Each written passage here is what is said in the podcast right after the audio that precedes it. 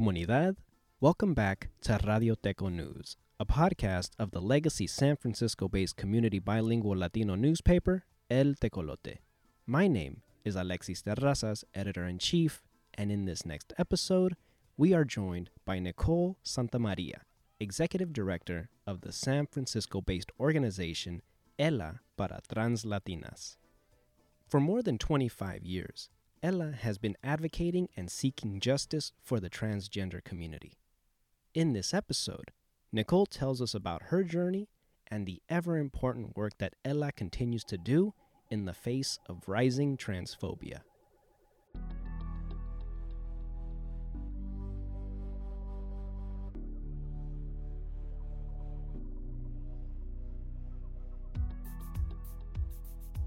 Nicole Santamaria, thank you so much for being on our show today. And before we get into this conversation, my first and most important question How are you today?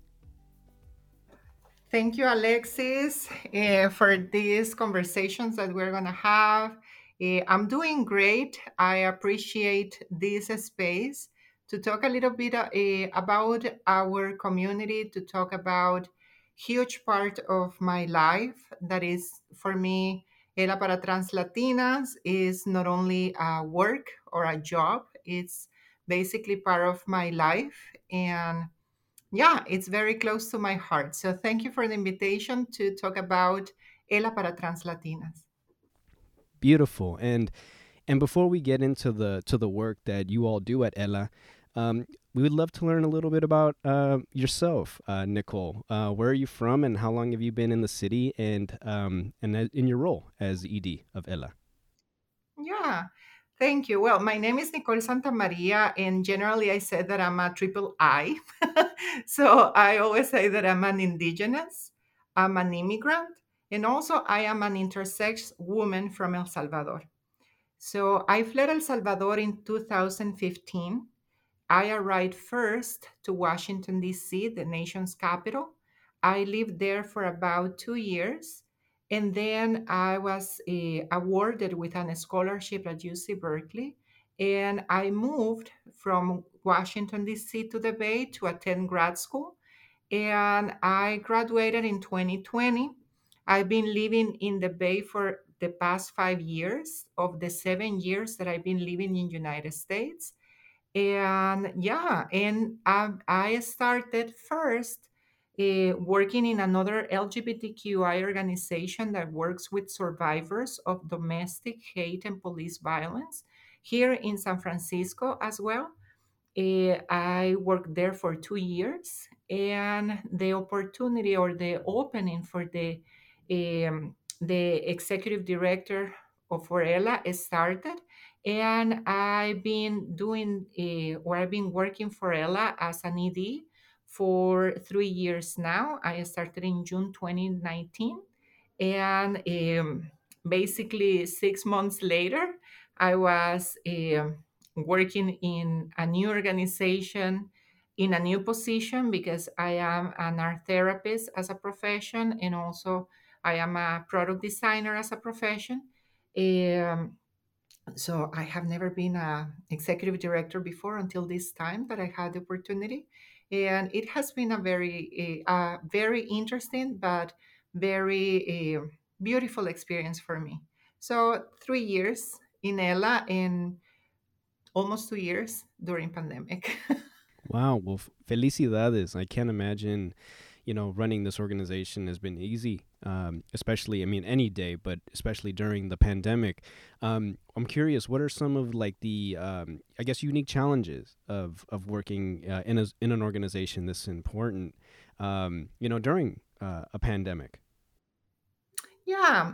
You know, ELA para Trans Latina, it's the only Trans Latina led organization in the entire San Francisco Bay Area. Mm-hmm. So uh, the work that Ela para Trans Latina it's very unique and very needed. You know, in in not all, not in times of pandemic or in times of you know uh, difficulties, but in general, because the immigrant community, the gender diverse trans community, and monolingual Spanish community are three to five times um, more in a, more likely to experience different types of violence.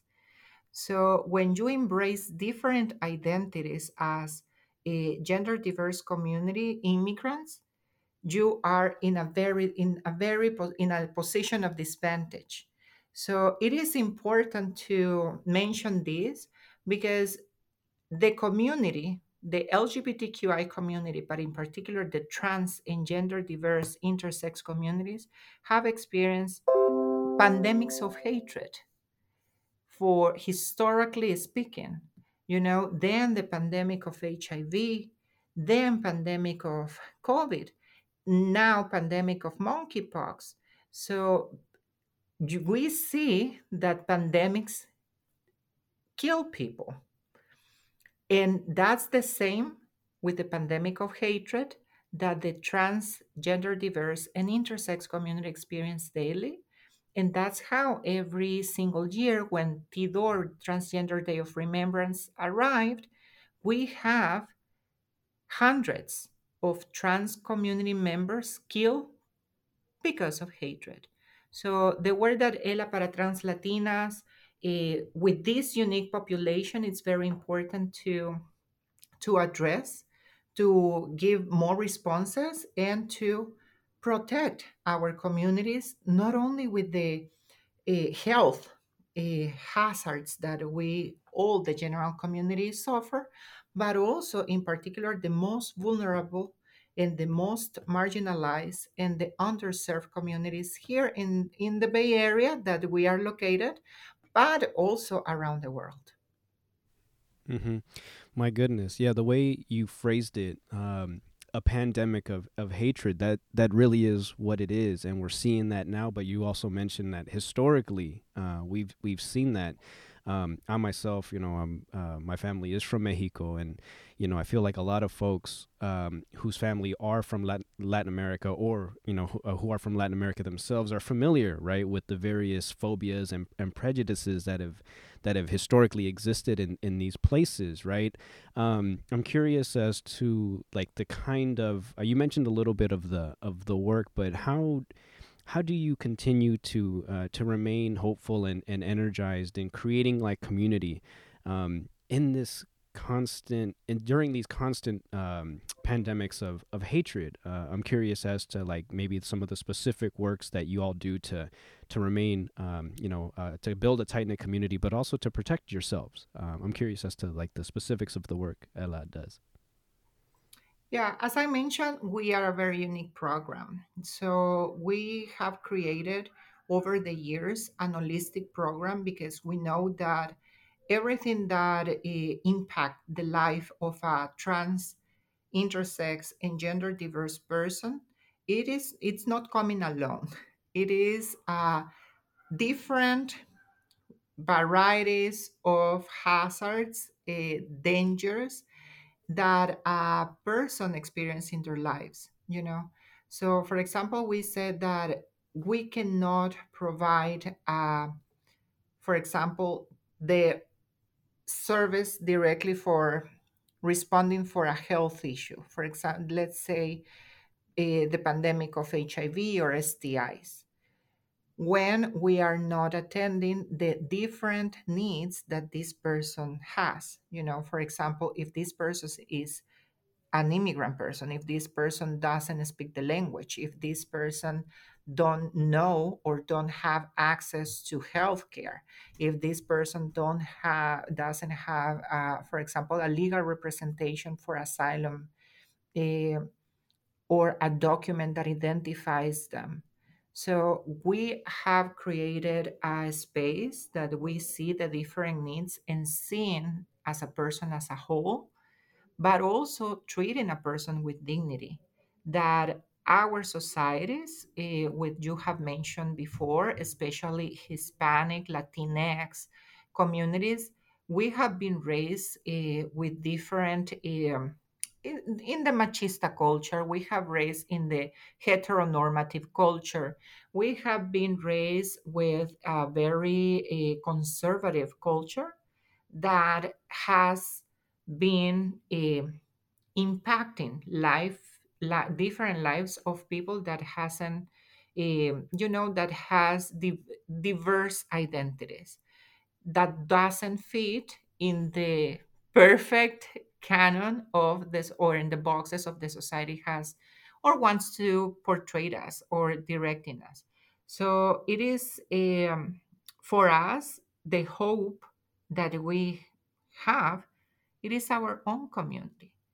Eh, many of us have fled our home countries of origin because we are seeking safety, we are seeking community, but mostly we are seeking to live, you know, the basic human right of life. And um, we came to different places around this country and United States. And when we arrive here to the Bay Area, we find in Ella a home. We have a safe space that we can be us and also that we can be seen with the dignity and the respect that all human beings deserve so we find hope in the same community because ella para trans latina it's very unique in the sense that not only we are the trans latina led organization but also our program is all femme, queer, trans, intersex, eh, femme community serving and taking care of the community. Eh, the basically the 90% of our staff has started as a participant, then as a volunteer, and then as a staff member.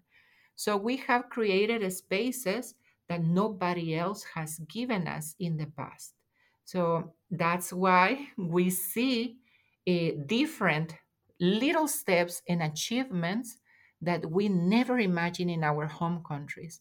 For example, every time that a trans person received their ID with the name and the gender mark that represents their really selves, it's a victory for us when everyone that is a trans or gender diverse, non binary, intersex people receives uh, healthcare with dignity and respect. It's also another victory for the community.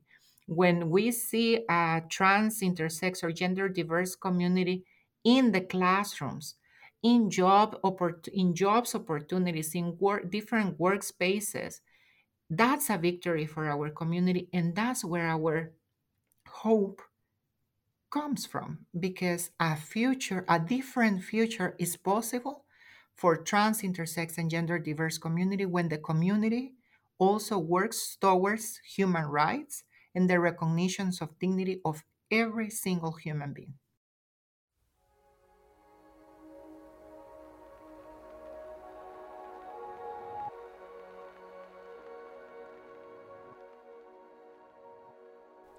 You you put that really wonderfully, and um, the the uh, the efforts of creating a community that hasn't always been there. Uh, I mean, I'm curious, Nicole, because you mentioned um, the the various elements that can that make up. Um, in general, like a very conservative uh, Latino Lati- Latinx culture in Latin America, um, how has the process been of trying to educate folks, right? Um, you know, who aren't uh, who aren't trans, who aren't intersex, who aren't gender diverse, to ex- to exposing them to this different uh, something that breaks away from this traditional conservative uh, Latino culture. Um, it, has it been exhausting uh, for some folks that have that have never been exposed to this before? How has that process been into in terms of educating folks um, outside of the communities that uh, that you serve right now and that are you're building? It is very interesting because, um, you know, a city like San Francisco, that is very multi-diverse in racial, in countries of origin, is uh, speaking language, spoken languages. It's uh, we are talking about different uh, challenges. So when we are trying to create conscious and awareness in different communities that are that don't identify in this spectrum of, of gender identities eh, comes a lot of challenges and a lot of work to do. Uh, we are only a staff, uh, eight members of the staff, serving more than 300 active participants, plus all the advocacy work that we do with, uh, you know, policymakers, uh, decision makers, other members of the community with different backgrounds. Uh, there are different Latin, Latino organizations in the San Francisco Bay Area that we have been starting to open spaces, openly first small windows to with the hope to open the door for the LGBTQI, but in particular the trans, intersex, and gender diverse communities. Because even that there are many communities, in particular the Latino community, living for years in United States, living for years or maybe their entire lives here in the Bay Area, that is a sanctuary city and it is portrayed uh, around the globe as a, a sexual diverse city in praxis that really doesn't happen here in san francisco. And um, the latinx community is always the most impacted from different angles you know? When there are a challenge when there is a danger or when there is pande- there is a pandemic, as we have seen, the Latinx community is the most impacted always. And when there is, for example, hate speeches uh, coming from different policymakers or decision makers, the most vulnerable community is the trans community. So, uh, why? Because it is very difficult to work towards a change of culture. Change of cultures doesn't happen from, from in a short period of time. Change of cultures happening in a very slow pace, but mostly community needs to be willing to learn and communities needs to be humble to know that we don't know everything. And there are many people, I'm saying, like, uh, we have to, and we hear many times say, like, ah, uh, you have to be open minded. You have, or people generally said, no, I'm open minded. I'm okay with that. I'm okay with with them. Uh, you know, I support them, and etc. But for me, more of being open minded is to be open hearted. You know, because we are talking about human challenges, human differences, human, uh, you know, activities, and different kind of humanity. That it's the most natural thing to to happen, you know, and that's what makes us human. The diversity, you know, the diversity of cultures, the diversity of uh, languages, the diversity of colors of our skins, you know the diversity of our backgrounds countries of origin and also our gender identities that has been existed forever for, for forever since our ancestors indigen, in indigenous community. We have different gender identities set up in the in the society and the community. So it's hard because there are many um, factors like uh, white supremacist colonialism, uh, patriarchy, uh, capitalism that are working together to continue pressing those that has been historically marginalized. So it's difficult. It's very difficult to create this awareness, but we're still doing that work because it is important to see that we are not islands we are not a few amount of people. We are about the 10% of the community who has a sexual orientation, a gender diverse uh, identities. Uh, we are here. We have been here and we are going to continue being here. So we continue doing the work beside, uh, no matter how hard it is, because we still have hope that a, a different future can be built and each one of us has the uh, responsibility to put our grain of sand to make these changes. Beautiful. You mentioned something, uh, and I always respect and appreciate when folks bring up like the um, the pre-colonial, um, you know, or the or focus on like the capitalistic and colonial impact uh, that that has on the framework that our society is built upon. Because I feel like when um, when I've heard conversations among some folks that don't want to, um, you know, who you know who are resistant to accepting others for who they are, they always kind of fall back on this this trope of like oh everybody wants to be queer nowadays when they don't realize that folks have been here for a long time before these even ter- before these terms ever even yeah. existed yeah. Um, so i really appreciate you bringing out that um, you know as an indigenous woman as an immigrant um, kind of bringing it back to that like looking at like peeling back this this colonial onion for example or so to speak yes. right? i really appreciate that um, I wanted to switch gears a little bit and talk about uh, maybe something that was, you know, considered a victory. Um, you guys were, or y'all were honored at this year's Carnaval. Um, how was that uh, experience? You know, because Carnaval has been going on since the 70s, of course, highlighting um, various aspects of um, of culture from Latin America. You know, how was that? You know, having that that platform as Ella para Trans Latinas at a you know really historic uh, event here in San Francisco. Yeah, thank you for that question. You know, it has been uh, for the past three years, I think that uh, Ella para Trans Latina has been shown or it has been seen uh, as the organization that represents a community. Starting from the staff, starting from the community who is serving and taking care of the same community. So I think that uh, this work has started for uh, about since 1993 when Ella was was started, and then there was a change in the program because we started as Proyecto Vida contra SIDA, and it was a program that actually was working for trans communities that uh, for the you know assessing the uh, pandemic of HIV.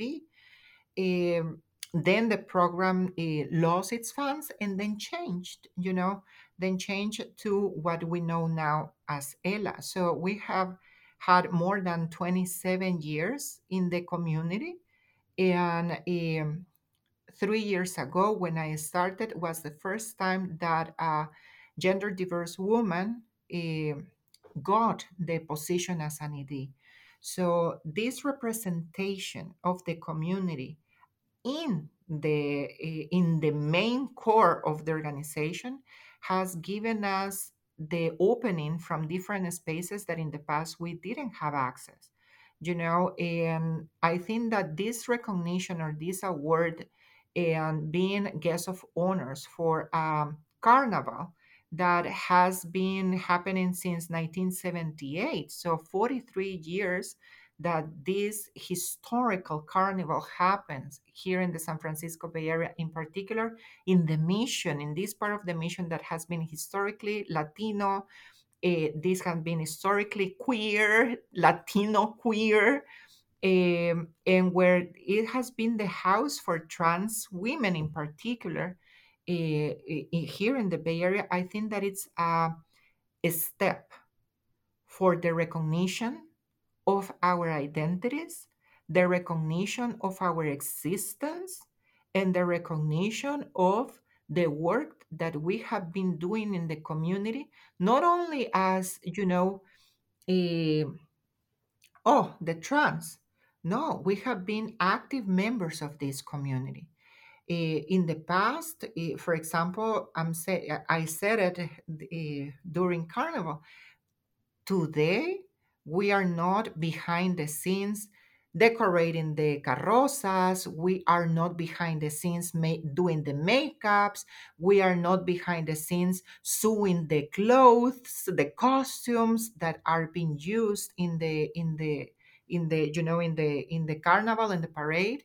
We are not behind the scenes for the first time. So this recognition and bringing us to the light it is a step of recognition of the dignity and the existence and the recognition of the identities that has been present for years in different spaces that are cultural for everybody and we are essential part of the culture of our countries. So it is it, it was it was a beautiful experience i, I must say. Eh, the community enjoyed that parade so intensely. So it was a, a moment of joy for the LGBTQI immigrant Latino community, but mostly for the trans community, Latinx, and immigrant. Wow. Yeah. Um, no, it's, I, I just uh, I love hearing you um, express that. That that was really wonderful. And you know, you mentioned something about visibility and and stepping out of the shadows and and into the light. And uh, it seems like now, you know, there is a, a, space for you know uh, actors and actresses uh, to come out and be who they are right? Athletes to come out and be who they are. Creatives to come out and be who they are. It seems like we are in a moment of, of real visibility. Um, and unfortunately, uh, we also see these uh, these awful powers that be that try to force folks back into the shadows, right? And we're talking about we're seeing legislation in, in certain states that are targeting trans youth. We see athletes being or trans athletes being banned from from certain sports um, and even kind of just people who are trying to connect um, you know with uh, you know doing storybook readings you know the story of Panda Dulce yes. uh, who was doing uh, a storybook reading in San Lorenzo getting uh, getting harassed and attacked yeah. um, you know it seems like there are a lot of these really negative forces out and uh, and even to like not just policymakers, right? But you have, of course, you know, a comedian who won't be named, you know, continuously attacking trans communities and and and certain podcasters, really popular ones, doing the same thing. You know, in this climate, um, you know, how do you see this climate right now, Nicole? Um, you know, you mentioned a little bit about the pandemic of hatred that has has been around for a long time. Um, but yeah, how do you how do you see this this current climate, um, even here in the supposed sanctuary city of, of San Francisco? You know, um, I I must say that trans communities has been historically under attack. We see this around the globe. We see this every single year for the amount of murders against trans communities, in particular trans women, and in particular trans women, black trans women. So um, this is a health issue. You know, the hatred is the, the phobias against gender diverse communities, it's a health issue. And the most uh, terrifying thing is that nobody has named this or n- nobody is naming or phrasing or giving the language that it should has that this is a disease. So, hate is a disease in our communities. Why a disease? Because they hate kill people.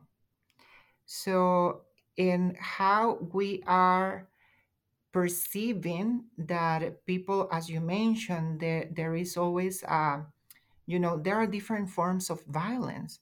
So the not recognition and not naming violence as it is violence, an attack towards someone, it's very uh, terrifying.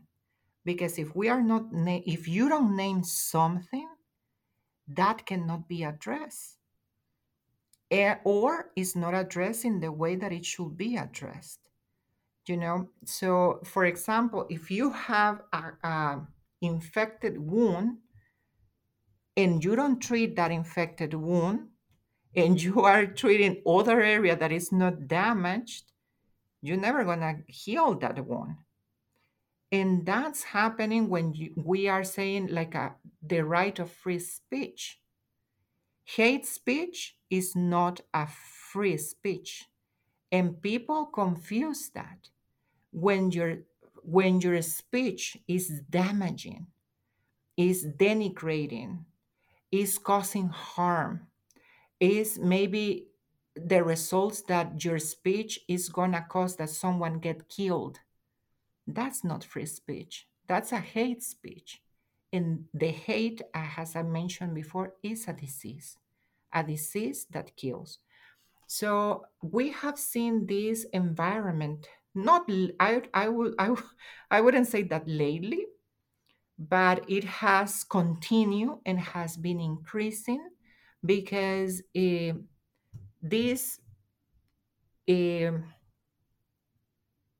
people who is trying to create laws to create policies against trans community is uh, taking or coming to target communities that are already afraid.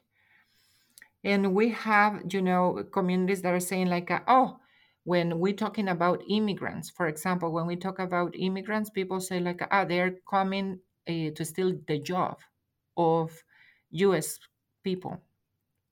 So when we are saying uh, we need to compare that the oppression system tries to plant the seeds of fear in the community I'm giving the immigrant context because it's very common to hear, oh, they are they are stealing jobs to the US people.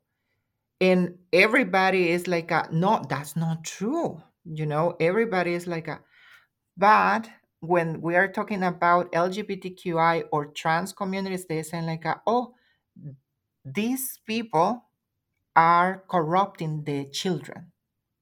That's the the seed of fear that these commun these people who are trying to create laws or policies are using in the minds of those that are already feared you know that has been taught that um, the diversity is wrong.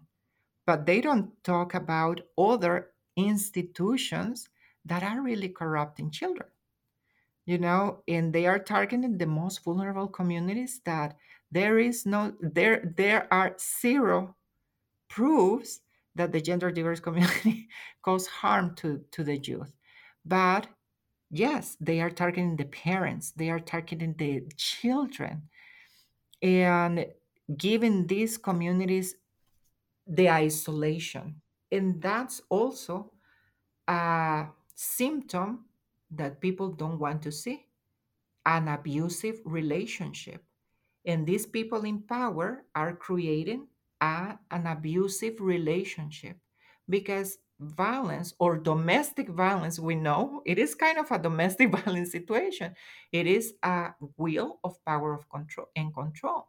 And that's what makes that happen. And one of the things that they used to use, or the aggressors used to use, it is isolation and when we are trying to isolate a portion of the community, we are still trying to othering. We are saying like a, they are they.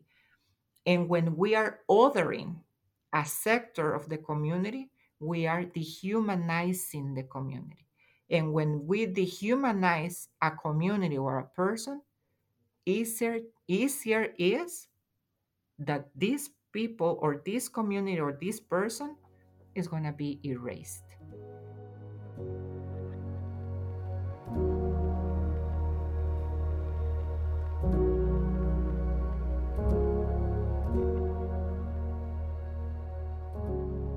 And and speaking of like um, erasure, right? We've seen. Um, well, I want to not go down that path of uh, of uh, acknowledge, acknowledging the erasure, but also highlighting like the historical uh, resistance, right? And uh, Yeah. one of the things I want to um, talk about it wasn't that long ago, and I I, I almost feel embarrassed for admitting this that not that long ago, it wasn't that long ago that I learned about the uh, the 1966 Compton cafeteria riots Yeah. right here um, you know, in San Francisco, right in the and I believe it's in the uh, the transgender district of, of the Tenderloin Yes. here in San Francisco Yes. You know, which was a, a response to uh, police brutality and, and harassment against trans folks there. How do you see yourself, uh, Nicole, and the organization um, you know, fitting in to that fabric of uh, of resistance, um, you know, and resistance of like I guess you know creating, you know, communities out of out of love and joy and the will to to live um, and with dignity. You know, how do you see yourself um, in that in that uh, that thread of, of resistance? Yeah, you know, it is interesting, and I'm gonna mention something. Eh, my pronouns are she and we, and I'm saying she and we. And i'm saying and i'm and i want to bring this into the conversation because why we? Because generally they they are the they. We are hearing nowadays the they pronouns you know they them theirs. So the we in the indigenous community it is our traditional way to speak because we recognized that without the we the i cannot exist so nobody is an island. And we are possible. Our exist the singularity is possible because of the community. So we are uh, here at ELA. We are empowering our communities to know our history, to know the stories, the single stories of our members, you know, because here our organization it is not a nonprofit. It is actually a home. It is a safe home for those who have already fled their home countries for those who have left everything behind to start from zero so the immigrant community when for example the the the borders and the fence were saying like a, that uh, the past administration was saying that we are going to create a bigger fence, you know, a higher fence and everything. And the immigrant, I'm talking about the entire immigrant community, but in particular the Latinx community, were saying like, a, aquí estamos y no nos vamos. Here we are and we are not going anywhere. And if they throw it away, we are going to come back. So, aquí estamos y no nos vamos y si nos echan, nos regresamos. So, Ela para Translatina has that, uh, you know, chant very rooted in our core. And the thing is that we have existed forever. And we are here, we are present, and we are going to continue being present.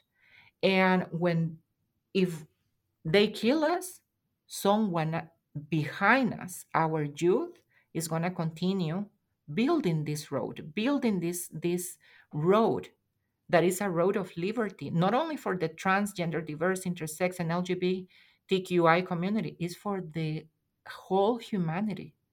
Because if a single person is not recognized in their single identity, nobody has that right. So um, I think that it is important to know our stories, our history, and Ela para Translatina has that. We have embraced and we have a unify a work with other identities, for example, the Black community, uh, the different movements that are around us that uh, historically, where you're saying like at the Compton cafeteria in the transgender district, the first, the first, uh, you know, uh, demonstration or this, the first act of resistance in the LGBTQI plus community was led by trans women. Here in San Francisco, the first were the trans community. Then was the uh, you know the resistance in New York, and at that moment was Sylvia Rivera and Marsha P. Johnson, a black trans woman, a Latina trans woman, poor, HIV positive, uh, sex workers who were there as well. So our representation and our histories has been there, working towards the liberation of the rest of the communities, not only the trans.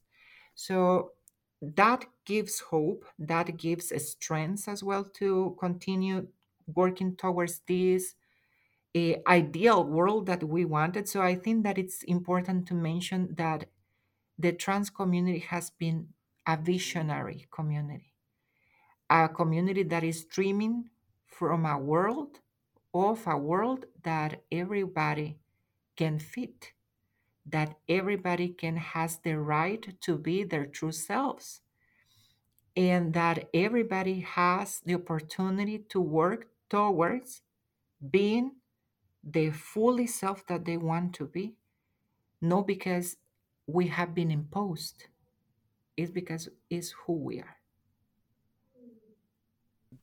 I w- I w- there's so many more questions I want to ask you, but I want to be mindful of your time um, too. So Yeah. I'll, I'll be wrapping it up soon, Nicole. I just, uh, I just, I'm really thankful um, for you making the time and and you know, um, you know, allow, allowing us, or you know, yeah, allowing us to, uh, for you to share, um, allowing us to hear what you have to say and, and share. I really appreciate it. Um, one of my next questions, I guess.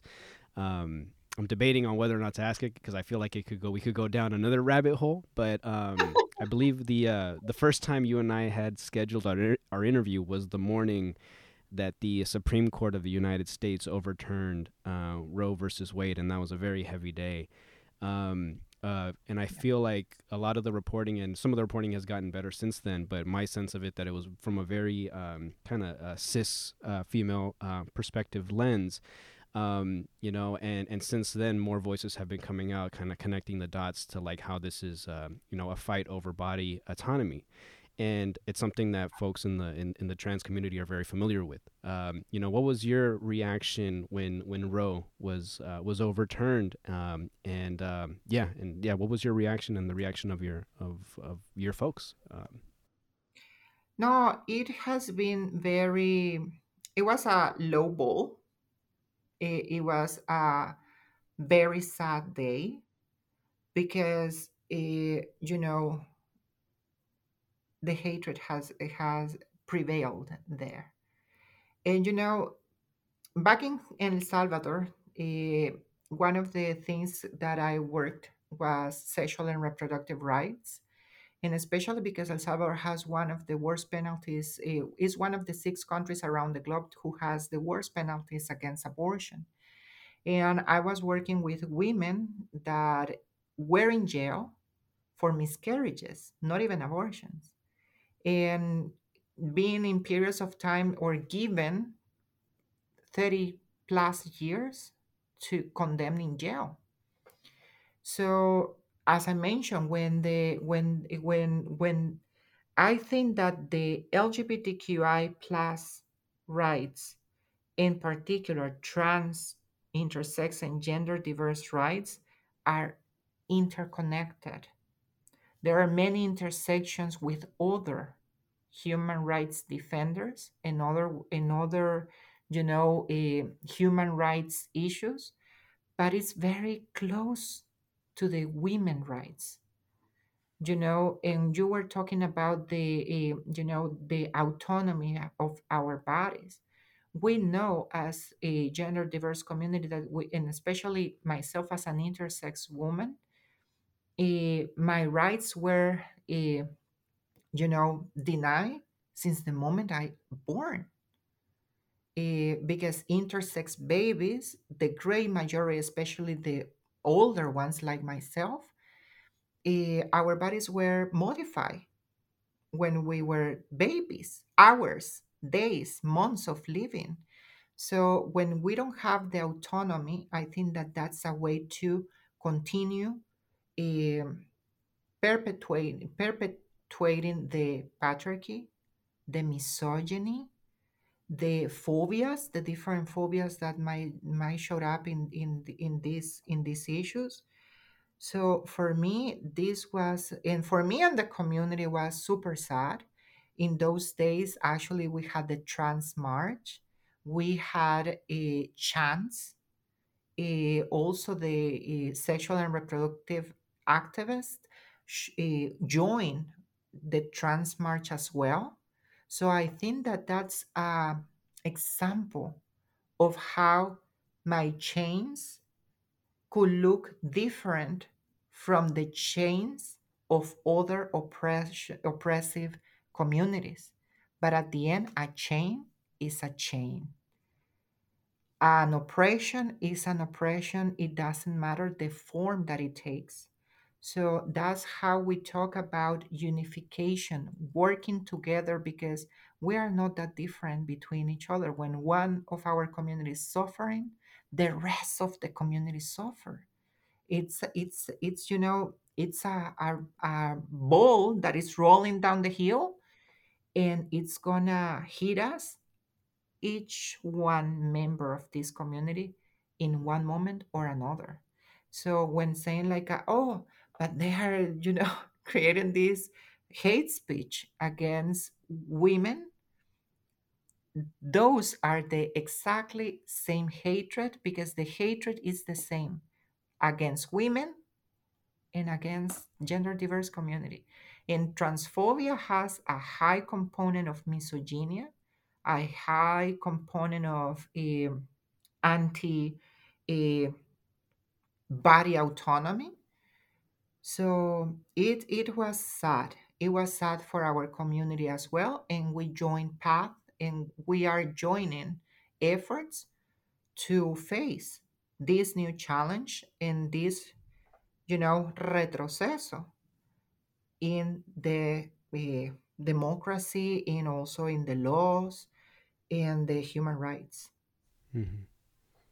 Yeah, I remember seeing a video uh, that day. One of the things that lifted my spirits that day was seeing a video of the uh, the the tra- uh, marchers for the trans march, and then uh, folks who were um, uh, protesting Roe joining. Like the, the the march intersected, and folks started embracing, and that was actually something that was really beautiful to to to witness that day. Um, and uh, and finalizing this uh, this interview, Nicole, you've been incredibly gracious with your time, and I really appreciate it. I want to end it you know, with something that I, I like to do with interviews, and that's giving you a platform. Um, but I also want to um, mention like this is a, a, platform for any final thoughts that you have, but also uh, if folks uh, folks that want to support Ella para Trans Latinas or volunteer and get involved, um, you know, how do how can people how can fo- other folks find you, uh, find the org, and um, yeah, and any any final thoughts. Yeah, thank you so much, Alexis. I think that uh, I just want to appreciate your time as well. I want to appreciate the Tecolote. Um, I want to appreciate the community who is listening as well. And as I mentioned, this is a calling to listen not with an open mind only, but also with an open heart and create spaces of intersections. You know, at the end, we bled the same red blood and we suffer, we cry the same tears so at the end, it is a human condition, it's a human matter that when one human is suffering, it is important for each one of us to do our part to take responsibility of this world eh, in the habitants of this world, not only humans, also extended animals, uh, our nature that needs to be taken care and nobody's going to do it if not if it is not us. So if you want to follow the work of ella para translatina you can find us on facebook. You can find us as well in our uh, webpage www.elaparatranslatinas.org and .com. And um, there is also a link if you want to support in a with with whatever quantity that you have, it's okay. But also, we are open that if you want to volunteer as well, if you want to join us in any activity, it is an open space. It is a safe space for everybody. So, uh, our we are situated in the heart of the mission, and you are all welcome. And if you or someone that you know, it is a trans person, but in particular trans, Latinx, immigrant, monolingual uh, person, and do you think that you need or someone that you love needs us, please let us know. And we are here for our communities to take care each other in community. Thank you. Nicole, muchísimas gracias. I appreciate it. Gracias, Alexis.